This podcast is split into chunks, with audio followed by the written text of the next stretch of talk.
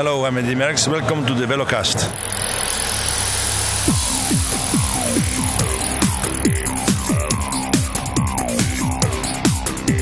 Hello, everyone, and welcome to the Velocast analysis of the 2016 Tour de France.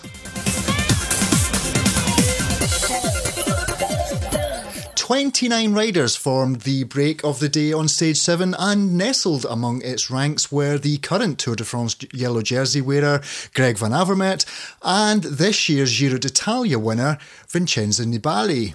But despite what would otherwise be considered a major shock to the natural order of things, the peloton seemed quite happy to let them gain an advantage well in excess of five minutes. Also lurking within this petite peloton ad la tête de la course was Dimension Data's Steve Cummings, who, with 25 kilometres to go, decided to go all in for the win and impressively soloed his way over the Col d'Aspin to finish in Lac de Payolle, a rider that British Cycling recently left out of their Olympic road race squad because he lacked commitment. Steve, have a pint of Schadenfreude on us.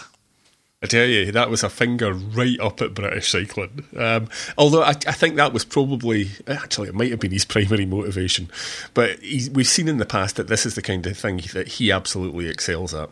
Knows his own limits, knew the parcours well, realised that the you know the five six percent slopes of the Col d'Aspin were well within his excellent time trialing capability just to keep it rolling and you know get over the top of the climb executed a plan and delivered to perfection. I was absolutely delighted to see him cross the line first, and I think it's a disgrace that he wasn't selected for Rio by uh, by you know British cycling. But for me, that's just a footnote to an amazing performance as the Tour de France enters the Pyrenees this year. Chapeau, absolutely chapeau to Steve Cummings. And indeed, to Dimension Data, four wins out of the seven stages we've tackled thus far in the 2016 tour, which of course is over 50% of this year's tour, has therefore been won by Dimension Data. What a stunning, stunning statistic that is. And Mark Cavendish in green by right you know, he's got the green jersey at the moment because he has the most points. He's not got it borrowed from somebody else because they've got another jersey. Um, and in fact, it, it, was a really thrilling start to the stage that caused Etixx a wee bit of sphincter tightening because at one point, you know, before the big break formed, we had both Peter Sagan and Mark Cavendish up the road in a break. So although it, we didn't a day get, for odd breaks, wasn't it? It was a yeah. day for really odd breaks. Yeah, although we didn't get the GC action that I expected today, I think we both did. And even when we hit the Aspin, I had a feeling of, you know, a premonition that it was going to blow up, which proved just as, you know, accurate as most of my premonitions do with cycling these days. But even without the GC action, I think we got an enthralling day's racing.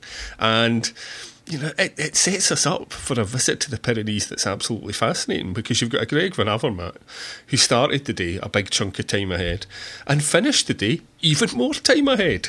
So, you know, we're, we're, all we need is another five minutes and we're into Chiappucci territory. Well, you, you talked about a lot there, so let's kind of uh, break it down. That initial break that had Mark Cavendish and Peter Sagan in it, I think um, Sagan was obviously looking to to gain more points. And very interestingly, I thought Cavendish chased him down mm. to, to to make sure that he didn't get, get all the points. And as you say, that then caused Etixx Quickstep to to worry as as to what was going on up ahead and, and forced them to chase that initial breakdown because Marcel Kittel was getting worried about it. And then we saw um, what eventually became the, the big break of the day, which, as I say, contained the yellow jersey wearer and, and Vincenzo Nibali and of course Steve Cummings who I think as soon as everybody saw him in that massive break you thought well if I had any money to put on the stage winner now it it must surely be Steve Cummings yeah, and of course, when it started to split up, and it, with 29 riders, inevitably it's going to start to split up at some point. Um, it was Cummings who decided this is the break, and you know took off in pursuit of it. And there was a really clear indication that he was catching just with the comparative speeds. I mean, a really useful, unobtrusive bit of data in the corner of the screen that doesn't scream at you. And in the same section of road, you saw that there was a 2k per hour difference between Cummings and the the guys out in front bridged up to them. And then, you know, as he said, you know, when you're in a break like that, the only people you can trust are your teammates. So I thought I might as well have a go and set off in, in absolutely typical Steve Cummings fashion. And we, you know, I don't know about you, but I thought hmm, it's a good effort. He's going to get reeled in on the climb. It's the Col d'Aspin after all, and it's Steve Cummings. Um, and then it started to develop, and you thought yeah, he might get reeled in. But you know, so would me if he didn't start to, to you know to extend his break towards the top. So just a magnificent ride. Which was curious in itself, but not because of what Steve Cummings was doing, because we know he is a, a wonderful solo breakaway rider. But I think it was more curious for the fact of what was happening in that little trio with um, Vincenzo Nibali and Daniel Navarro. Cofidis! Uh, we spotted a Cofidis rider. Call off the search party. Uh, everything's okay. Um, Vincenzo Nibali, we were thinking, might be the one to, to chase him down because we saw him going on the attack.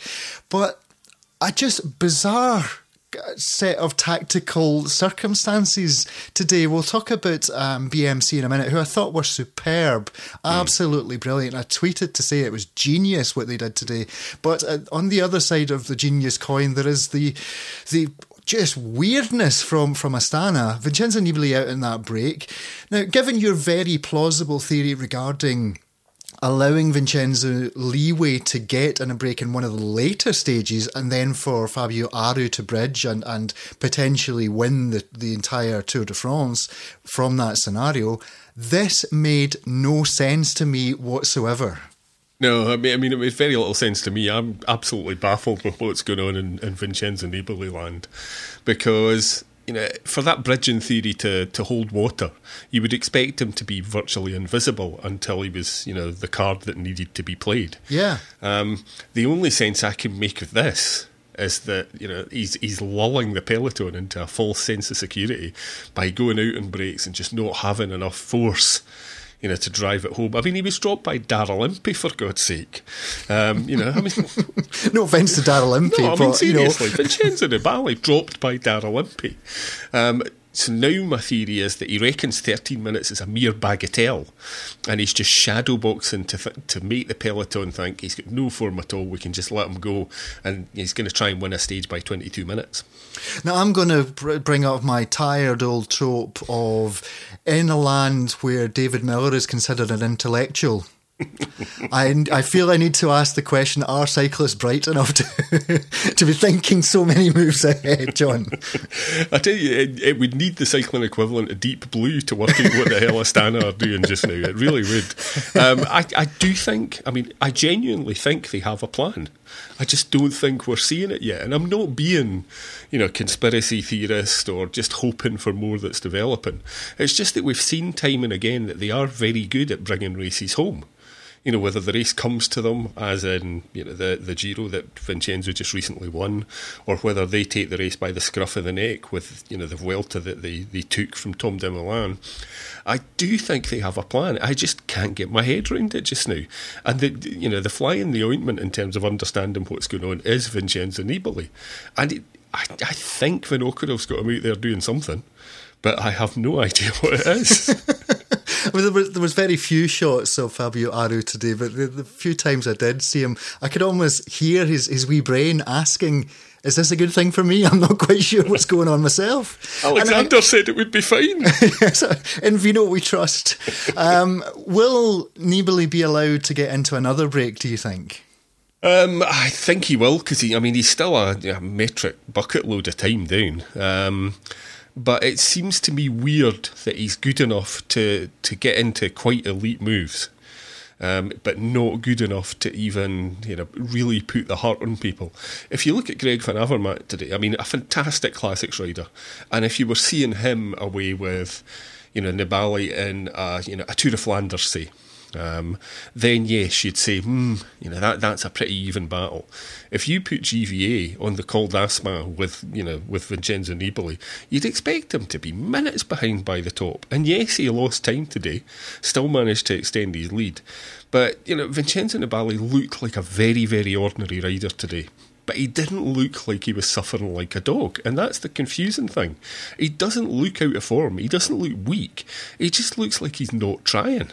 Mm. You know, or he's going through the motions to try, but then when he has to give that extra 5% to ram home an advantage that he's forged, he's just going, I can't be bothered, or actually this isn't according to plan I'm going to set up. So I have, I do think they have a cunning plan. You know, a, a plan so cunning that you could stick a tail in it and call it a weasel, but I have not got a clue what it is. Yeah, yeah. Quality very, punditry, that. well, I, I think it's the best we could hope for from anybody, to be honest with you, given how strange and unusual the events were today. Uh, yesterday, we talked about how BMC would, would maybe cope with being forced into defending the, the yellow jersey. But as I mentioned a moment ago, I felt their tactic was superb today by having Greg Van Avermaet go out into to the break and really it's it's a yellow jersey wearer no disrespect that any of the peloton gives a monkeys about because we're all expecting him to, to lose it at some point. BMC were therefore excused from riding at the front, and we saw Sky and, and Movistar doing all the work there, which of course meant that Richie Porte and Tejay Van Garderen and attendant domestiques got a free ride today. Yeah, absolutely amazing bit of work. Um, if he'd been out in that break and then lost time, uh, you know, and seen his lead reduced, it would still have been tactical genius for BMC because what it did was it took any pressure to perform off the team. You know, so they've got still got their two pronged attack. Richie Porte still within, you know, an amazing day in the mountains of the lead. Tejay Van Garderen managing his position very, very well. And they didn't have to do a lick of work today because they had their man in yellow up the road. And how, actually, as an aside, how good was it to see the yellow jersey in a break? It, it went right back to my, you know, we're back in the 80s theme for the other day. Um, so BMC played a blinder. Now, the fact he's added to the time is just astonishing because it means they can use the same tactic tomorrow. And uh, you know, it wouldn't surprise me at all if they can use the same tactic again on you know the decisive day on Sunday in the Pyrenees. The longer he can stay out in yellow, the less work the team that wants to work for Richie Porte and Tejay Van Garderen has to do. So you're right, BMC absolute blinder. You know, brilliant, brilliant tactics. Mm. Maybe and, uh, accidental, it's got to be said, but brilliant nonetheless. um, interviewed after the stage, Greg Van Avermaet said that he didn't think he would be in yellow at the end of tomorrow, but with six minutes thirty six of a lead, that is a bucket load of time. Is he right? I, I could genuinely see him hanging on by thirty seconds tomorrow. You know, one of those things where we've seen it so often in the past where you see a plucky young yellow jersey rider struggling in, you know, on top of some Pyrenean or Alpine giant and just managing to hang on to the jersey, and it's the feel good story of the summer. Um, I think we could we could see GVA hang on to it tomorrow, but make no mistake, tomorrow's a, although it's you know a downhill finish, it's a completely different kettle of fish to what we saw today. So, you know, if he blows, that you know those six minutes are gone in no time. Well, in six minutes. but you meant an actual TV time there, yeah, sure. Um, but with that, that potential uh, strategic decision for tomorrow of him getting into the break again it may not be, you know, hanging on for 30 seconds, having shipped six minutes from from the the GC favourites group that he would have expected to be in all day. If he goes on on search out in search of a, of a breakaway, which could get another five minutes or so heading towards the the the, the Peyresourde tomorrow, that might be enough to retain that six minute lead. I don't think he'll be allowed to do it again. I think the peloton will be looking at what happened today and going, actually, that's the last time he gets any leeway. We're having him if he goes. Um, I think we'll see the GC guys start to move tomorrow. I mean, we have to. Um, you know, there's there's so many big climbs, and I think the fact that Greg Van Avermaet has played such a tactical blinder will mean that he's on a much tighter leash, leash than he was today. When I'm pretty sure the peloton, like us, expected him to lose time hand over fist. Mm. And speaking of the GC favourites, absolutely nothing from them today. And really, I was I was considering this. If you take out Alberto Contador's crashes and Richie Porte's mechanical, it's been a very, very quiet opening week for the GC. But for the whole peloton, no abandons at all. I was just about to say, uh, perhaps testament to, to that is the fact that we still have all 198 riders in the tour after a week of racing. Yeah, I mean, the one surprise on the GC front today, and once we were halfway up the Aspin, it was clear that we weren't going to get really anything in the GC. Um, you know, I was expecting maybe to see some legs being tested, that sort of thing, but we didn't even get that. The one big surprise for me was that we saw um, Française des Jeux go to the front at the bottom of the Aspin. There are a couple of riders in there. And then we saw Thibaut Pinot dropped. um, which is, is quite an unusual combination, I think. Uh, working so hard at the foot of a climb that you drop your main GC guy, and he lost what three minutes by the end. Mm. Uh, so that was that is proof of that old cliche. You know, you won't win it today, but you could lose it, um, and I think that's what we saw. Um, Marc Madiot says they're, they're going to have to look into what's wrong with him. He just doesn't have any strength, and now they've moved to is it Reichenbach, their best place guy? Yeah, um, where you know they still have a plan, but it's not you know, the, the great resurgence of French cycling. It, maybe he's ill because he's looked fine up to now, um, and we've seen him climb with the best so often in the past it was a surprise to see him lose time in the Aspin. But that was uh, it was one of those moments where you see Française des Jeux at the front, and your brain instantly goes they've got real faith in, in Pinot. I mean, you, you, know, they're forcing it. They're forcing it. Even Movistar and Sky are letting them do the work, and you know, you're getting excited about the young Frenchman, you know, performing super well in his home tour, and then suddenly you go, oh. He's off the back, um, and I, I was a bit disappointed actually because that's one of the stories that I wanted to follow at length throughout you know throughout the tour to see if he could back up his strong performances in the past. I think his best hope now is a stage one. And I think underlining all of these little individual tales that we're telling throughout today is I know the Col d'Aspin is a famous name in, in the tour, but it really is nothing in comparison to the Tourmalet or the Peyresourde, you know, the, the, the circle of death, as as it's called in the Pyrenees. So to have to, to have guys that are dropping off like this, like um, Thibaut Pinot today and, and Vincenzo Nibali not being able to to match Daryl Impey on, on that climb, it really just underlines the strangeness of of a lot of these stories today, and, and I guess it probably should have been a, a, a clue when we saw uh, Juan Antonio Flecha and Ashley House folk dancing earlier on. And, Did my head in. I, I, can never unsee that. I mean, it, it, there's the whoa, whoa, whoa! No, before we go to things you yeah, can't unsee, let's just talk about Oleg Tinkov in the nude. If if you were talking about things that you cannot unsee, surely that is the the mother the mother load who on earth? I mean, seriously, put yourself in the position. You're doing the job centre or whatever it is in Tinkoff land. Um, you know, you stand at the back of the cart while they're looking for people to, to pick potatoes or something. Um, and you're looking for a job and you think, I want to work in cycling. Who on their job description would have expected holding a watering can on top of a car so the boss can have a shower?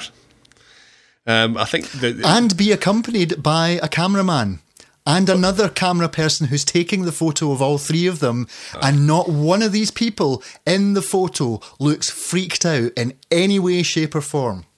Absolutely, the best the best comment in the whole thing was from Dan Worry, who's he's a funny, funny guy at the best of times. But he said, "Here's a picture of Oleg Tinkov getting his stink off." I think before we go any further, we should also talk about the Flamme Rouge collapsing, which if nothing else, added to the surreal nature of today's stage. See, that that was actually the perfect example of why, for my tired old eyes, that Orica bike exchange kit is just too much like um, the Movistar kit. Because the first we saw of it was, you know, we'd, we'd followed um, Cummings in. Absolutely brilliant. We saw him cross the line, delighted. Uh, we saw another couple of riders come in, and then suddenly we went back to the Flamme Rouge, and there it is. It's like reliving the four days of Dunkirk. It's happened. Uh, the Tour de Suisse is the one that I, I most vividly remember, where one of these big inflatables collapsed, and there's a rider visibly bleeding, hunched over. Um, and it took me a while to work out it was Adam Yates because my first thought was that might be Valverde or, or Nairo Quintana nipped off trying to get a wee bit of time. Um, and the fact that the bike wasn't there, you know, there's a rider standing alone, was proof that he'd been knocked off by the thing falling on top of him. You know, his bike was still underneath it. Uh, you've got to say, in a tour which I think has been marked by its professionalism so far, uh, with the sensible integration of data, um, you know, it's been a, a a really enjoyable race to watch in terms of, of most of the production standards, even if we've been let down a bit by the parcours. Uh, this was was very poorly timed, um, and you know it, it, ASO can do better. I mean, have a man standing there, you know, with a bicycle repair kit or something and a big track pump, just in case something goes wrong, because somebody could get very, very seriously hurt. These things weigh an absolute bloody ton. Well, I think Adam Yates had to have a, a few stitches put into his chin on the stage, so not seriously hurt, but certainly an injury he could do without. Nobody wants to be uh, be facing a, a sore chin well, just I mean, one kilometre from the line. All joking aside, in a world where there's enough tragedy on the news day to day, there have been cases of folk being killed by collapsing bouncy castles and that kind of thing. So although you know you can have a bit of a laugh, um, in a finish like today where you're on a downhill, technical downhill, but they're moving fast. Uh, you know, if you've got a bunch of riders doing 70 or 80 kilometres an hour and suddenly they hit a massive bit of plasticised canvas, which is firmly locked to the ground to stop it blowing away when it's inflated, you're looking at a very, very serious obstacle. You know, somebody could have been Adam Yates. All due respect, you know, Ashley, as you heard there, mentioned that they saw him cut and bruised after the finish, but somebody could have been seriously hurt. So you know, let's have a laugh at it, but you know, let's let's please hope they take it seriously because that is a big, big construction. And if it comes down a peloton barreling towards the finish, and it's the Flamme Rouge, you know, by definition, they'll be barreling towards the finish. Um, you know, they need to make sure it, it, it, it has to stay up, matron. Am I a bad person for trying to stifle a laugh when you said death by bouncy castle? Yeah, you are. You're, you're very bad. There have been families bereft by bouncy castles around the world. Now, I think it's probably time we cross to hear the thoughts of Eurosport presenter and all comers French country dancing winner for 2016, Ashley House, who spoke to John just a few moments after the stage. Welcome to Ashley House from Eurosport Tour Extra. And Ashley, um, a very, very exciting stage today. Um, you know, not as much GC action as we expected, although there were some implications. But dear God, Steve Cummings certainly put the finger up to British cycling for not selecting him for the Olympics, didn't he? he really did. What a great stage. I know, John, you're saying that when weren't many GC moves today. There wasn't really many weren't really many implications, and you're absolutely right, of course.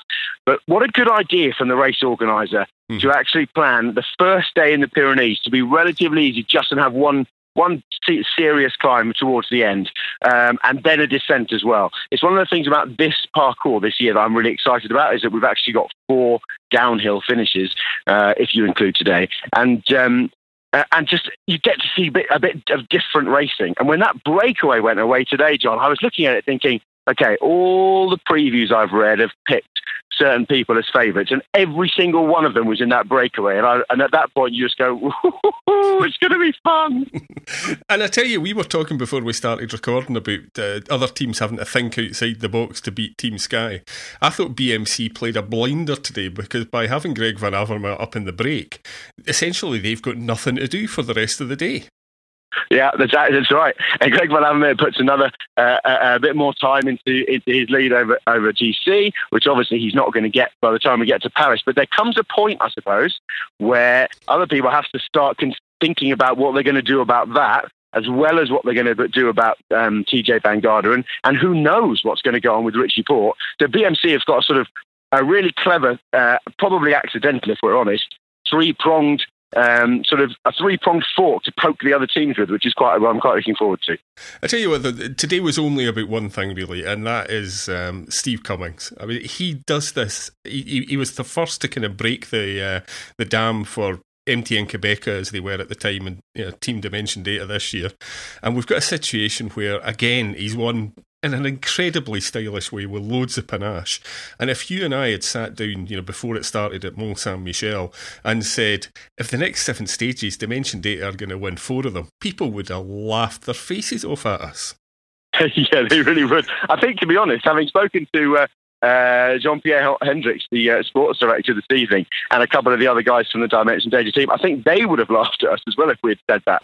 Um, I haven't actually managed to do the research yet, but I, would love to know when it was the last time when a team won four of the first seven stages. You can probably tell me, John, off the top of your head. No, you that, can't, I've, I've, got Kilian for that.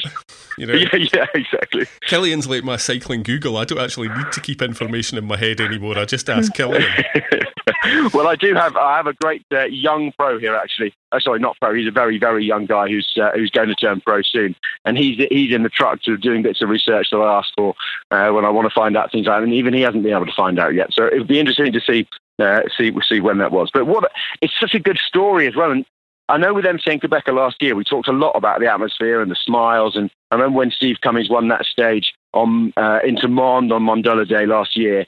Uh, you know, the smiles just all round everywhere, not just in the team, but also in the whole world of cycling. And even though they've changed their name, you know, the charity is a huge part of that team still, and everybody's so pleased for them. It's amazing.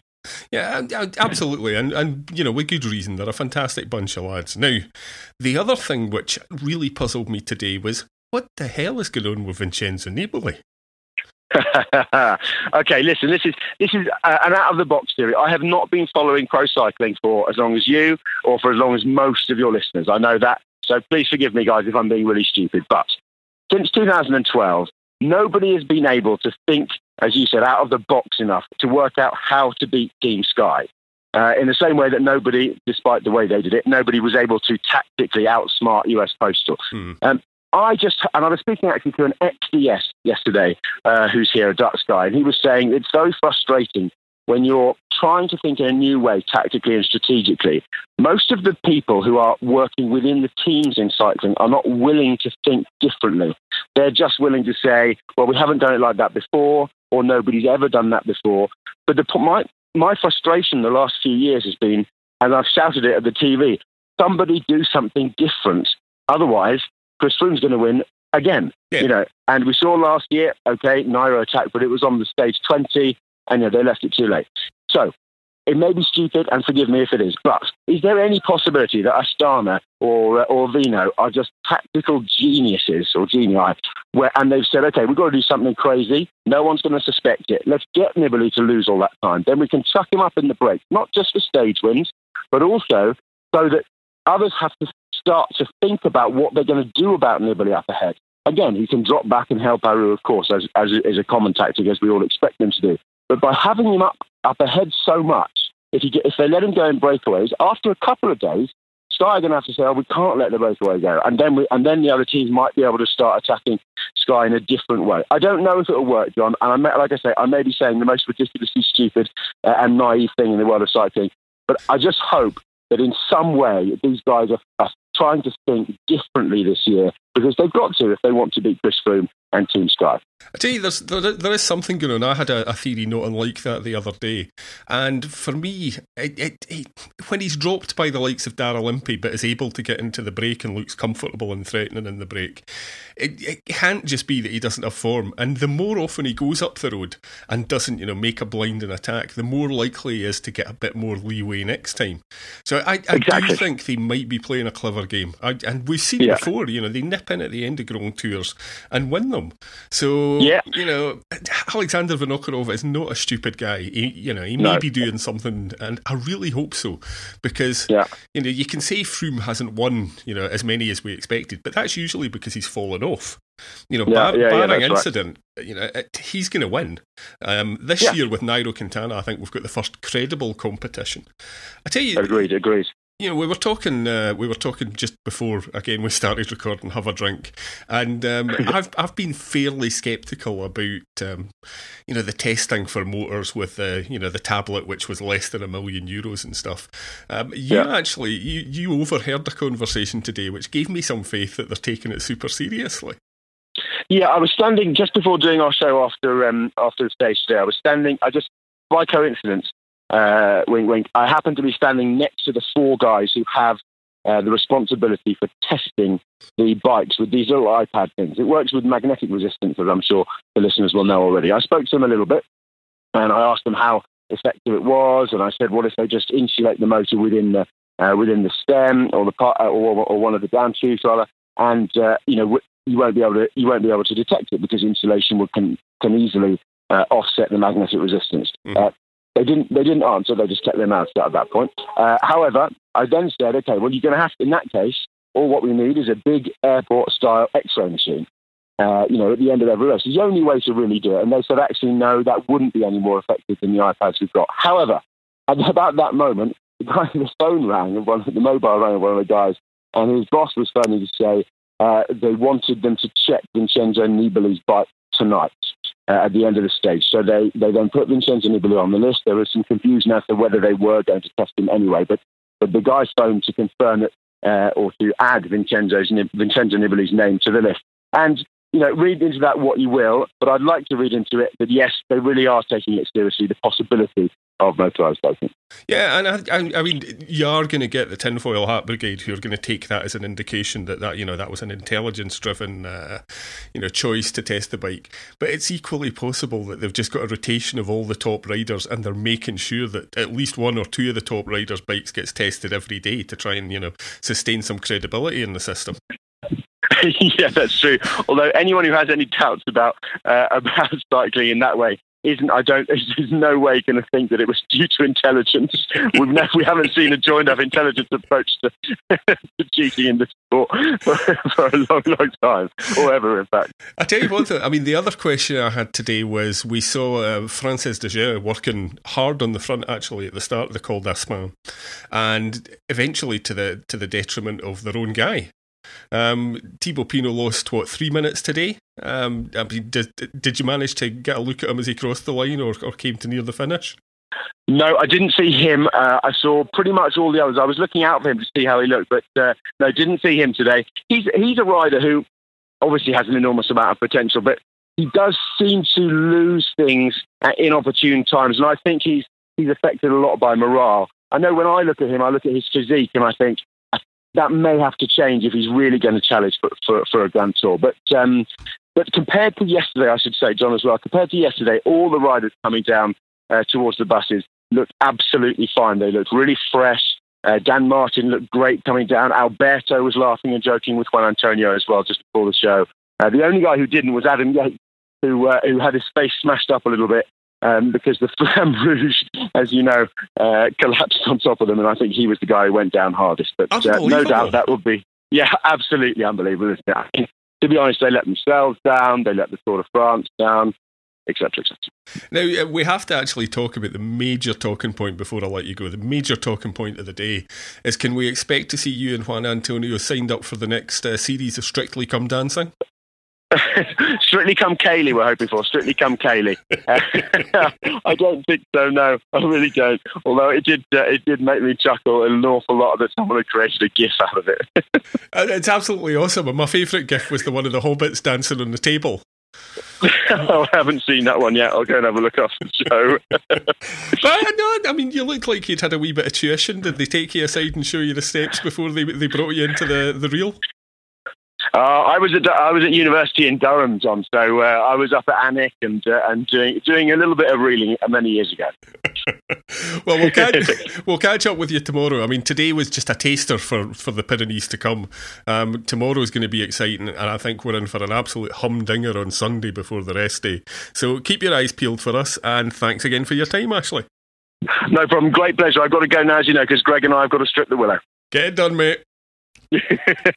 All right. See you. Thanks a lot, everyone. Bye bye. So, the top tens for today's stage. Steve Cummings wins ahead of Daryl Impey by 1 minute and 5, along with Daniel Navarro in third. Vincenzo Nibali came in in fourth, 2 minutes 14 down, while Greg Van Avermaet valiant, valiantly came in in fifth at 3 minutes and 4. In sixth place was Luis Angel Maté at 4 minutes and 25, along with Geraint Thomas, Wout Poels, Gorka Izagirre, and Alejandro. Alejandro Valverde in 10th. So Greg Van Avermaet extends his lead in the yellow jersey, ahead now of Julian Alaphilippe by 6 minutes and 36 seconds. Alejandro Valverde sits in third at 6 minutes and 38. Joaquim Rodriguez sits in fourth at 6 minutes and 39, while Chris Froome sits in fifth at 6 minutes and 42, along with Nairo Quintana in sixth, Warren Barguil in seventh, Pierre Rolland in eighth, Dan Martin in ninth, and Fabio Aru in tenth. Tomorrow's stage eight is where the GC battle must begin. And it will be an earnest battle as the riders tackle the 184 kilometres from Pau to Bagnères de Luchon, famous touchstones in the Pyrenees. And this stage will feature even more famous cols of the Tourmalet and the Peyresourde. I think it's an exciting stage in prospect. I mean, we're into the legendary roads, which uh, is it Suze who said, you know, I've been soaked by the sweat of giants. Um, you know, th- these are these are climbs which should be familiar, as the Aspin is with every fan of cycling. Um, you know, and again, we've got a, a, downhill finish. It's not a summit finish, but again, well, no, I'm I'm kind of with you, but part part of me's going, no, I, I'm fine with it because I don't mind it as long as it's not 20k from the finish. Yeah, Do you know what yeah. I mean? No, no, It's a summit finish where they're coming over the top and it, you know the finish is close enough to the foot of the descent that they might actually be able to use the descent to attack or be able to force a break that they've made on the on the climb. So yeah, I mean I'd love to see a summit finish, but I think this is a really nice compromise. But just the sheer weight of the number of climbs tomorrow, you know, stacked one after the other. And the these- Tourmalet's the first one. yeah, absolutely. I mean, these are giants of the Pyrenees. It, it, it's going to be a hard, hard day. And this weekend is going to start to shape the GC properly. Whether it all happens tomorrow, I'm not sure. I think we'll see more happen on Sunday. But, you know, this is this stage tomorrow is just, you know, the roads are the stuff of legend. How can you not take a sickie and sit and watch it? Mm, well, it's Saturday. You'd surely Hey, yeah, have to- retail, mate. People work on Oh, that's a, good, that's a fair point. I mean, I'm, I was just impressed that you actually knew, uh, or I knew rather, it was it was Saturday tomorrow because all the days, as ever, are blurring into one. Just to your point of it not being a big long run into the finish after the descent, we only actually have two kilometres or just over two kilometres by the time they come off the the um, the descent from from the Peyresourde. So it really is all about not only that ascent but the descent as well. So it's it's fascinating stuff. And I do have to ask you, what do you think is going to happen? Because it is all about the GC tomorrow. I I think we'll I think we'll see a very very high pace being set by Movistar and Team Sky. It could still be a breakaway. I mean, you could easily have a breakaway tomorrow, um, and we could have one of those really enjoyable days where you, get the two thrill winners, of watching. yeah. exactly. You get the thrill of watching the break play out, and then you get the GC battle. I think we'll see an absolutely hellish pace set by Sky and Movistar um, between them. Um, and I think if anybody sees a chink of weakness in, in any of the other major contenders, then we'll start to see big attacks. Otherwise, you know, you could see something just like a, a longer, harder version of today, where essentially what they're doing is they're treating the, the entire three days as one stage, if you like, and tomorrow is just about breaking up, uh, breaking the strength, putting fatigue into the legs of the opponents and the knowledge that you're strong enough to deliver a, a coup de grace on Sunday. But, you know, it, it depends how they race it, but I think we're going to see absolute carnage in that final climb tomorrow. I really do. And I think we'll find out. Um, Ashley, as- as, you know, mentioned that Alberto Contador was laughing and joking today, as opposed to being rushed away in the car before anybody could talk about to him. So we'll see if he's fit. Um, you might see the likes of Thibaut Pinot going for a long one to try and make up for the time that he's lost if he's just on a had a songs and actually is fit. And the other fascinating thing for me is, you know, with Greg Van Avermaet still in the yellow. BMC can afford to be creative because the entire team doesn't have to even, you know, look at protecting him because everybody's now expecting him to lose it. So they can just go, ah, you know, if he's in a break, it's brilliant. But if not, they can just go, well, you know, he's, he's not going to stay in it. We're not going to waste their time. So the BMC tactics are going to be fascinating to watch. I think it's going to be a really cerebral stage, you know, one for the connoisseur of, of tactics of cycling tomorrow, um, which kind of rules me out, but I'm still going to enjoy watching it. I, I was really interested to, to hear Ashley talking about Alberto Contador and what the immediate thought I had there was, will the will the GC guys, will Froome and Quintana live to regret not putting him to the sword over the the last couple of days, especially today? I think it's entirely possible. I mean, as you pointed out yesterday, he's had a couple of bad days, but he's still in that group, you know. I mean, to lose 33 seconds when he looked as bad as he did the other day was an amazing feat when you think about, you know, the fact that uh, Tinkoff screwed up their tactics so much. So, although I, I do think he's hurt, Um, we've seen in the past, you know, to win a, a win a Vuelta after your legs dropped off is a very impressive thing as well. So, you know, it's only a fool who discounts Alberto Contador. Mm. Uh, as to Froome and, and Quintana, what what do you expect from, from them tomorrow? Not a clue. I genuinely don't because I think they, they both look super strong. Their teams both look super strong. Um, I, I, what I expect is for them to be locked together as if they're handcuffed together you know they'll be really watching each other. Um, whether they, they, you know, whether that watching and whether that performance rips apart the race behind them, uh, we'll find out. And if the race is hard enough and they see an opportunity, make no mistake, they'll go for it. But I think tomorrow you won't be able to split them by more than a few seconds. No, they I'm, both I'm, look really impressive. Yeah, I'm I'm right with you on on that. I think you talked about Movistar and Sky really setting a, a ferocious pace across probably the, the, the final two climbs, not just the Peres itself, um, but the, the first cat climb that, that precedes it. And I, I think it might be, you know, whether there's a breakaway with enough time to, to actually decide the stage winner. I obviously, we'll, we'll not know until tomorrow. But I think leading that group of GC favourites, which will be absolutely shattered on the Peyresourde, will be Chris Froome and Nairo Quintana. So it will be them, I think, gaining time. But whether anybody else is able to hang with them, we shall find out. Yeah, and of course the one that we haven't mentioned much because he's he's kept his light hidden under a bushel to a certain extent is Romain Bardet. I mean, the French lost some interest, I think, with Thibaut Pinot struggling today, but Bardet is um, he's a, he's a bit of an unknown. You know, we we know he can descend, and it's a finish and a descent today. And if he's climbing as well as he seems to be, you know, he was trying to force the, the pace the other day then you know we could still see some podium interest for the French after the Pyrenees is gone. And of course, the other Frenchman who's still uh, in with a shout we saw being very active today was Warren Barguil. So you know, although although you know no stage winners. It, it's still good for the home country. There's still some serious stuff to be watching if you're uh, sitting at home with your, you know, with your beer blanche in front of the telly. And, and Julian Alaphilippe is still very much an unknown quantity. Mm-hmm. We've seen him in, in you know, week long races or even one day classics, but we still haven't seen him perform over, over three weeks in a Grand Tour and still sitting in second place. We don't know whether he's an anomaly like Greg Van Avermaet or whether. I mean, we saw him go on the attacks, you know, to a certain extent today, or whether he is actually the real deal and is a, a, a Grand Tour rider in the making. I'm just thinking how much you know. I'm I'm, I'm sitting at home with my gammy hip. I'm thinking how amazing it would be to be on the stage up Ventoux if you had a French winner and the French football team had just won the European Championships. I may move to France and renounce my citizenship, which actually I may do anyway given current events, but that's another story. Yeah, put a string of onions in a berry and pretend you're French. It's I, I could rock that in, in about three years, mate. I could rock that look. Anyway, thank you for joining us today as Steve Cummings took stage seven by the scruff of the neck at 25 kilometres to go and never really let go until he crossed the finish line at Lac de Payolle. Join us again tomorrow as we discuss the first big day in the Pyrenees on stage eight in another edition of the Velocast.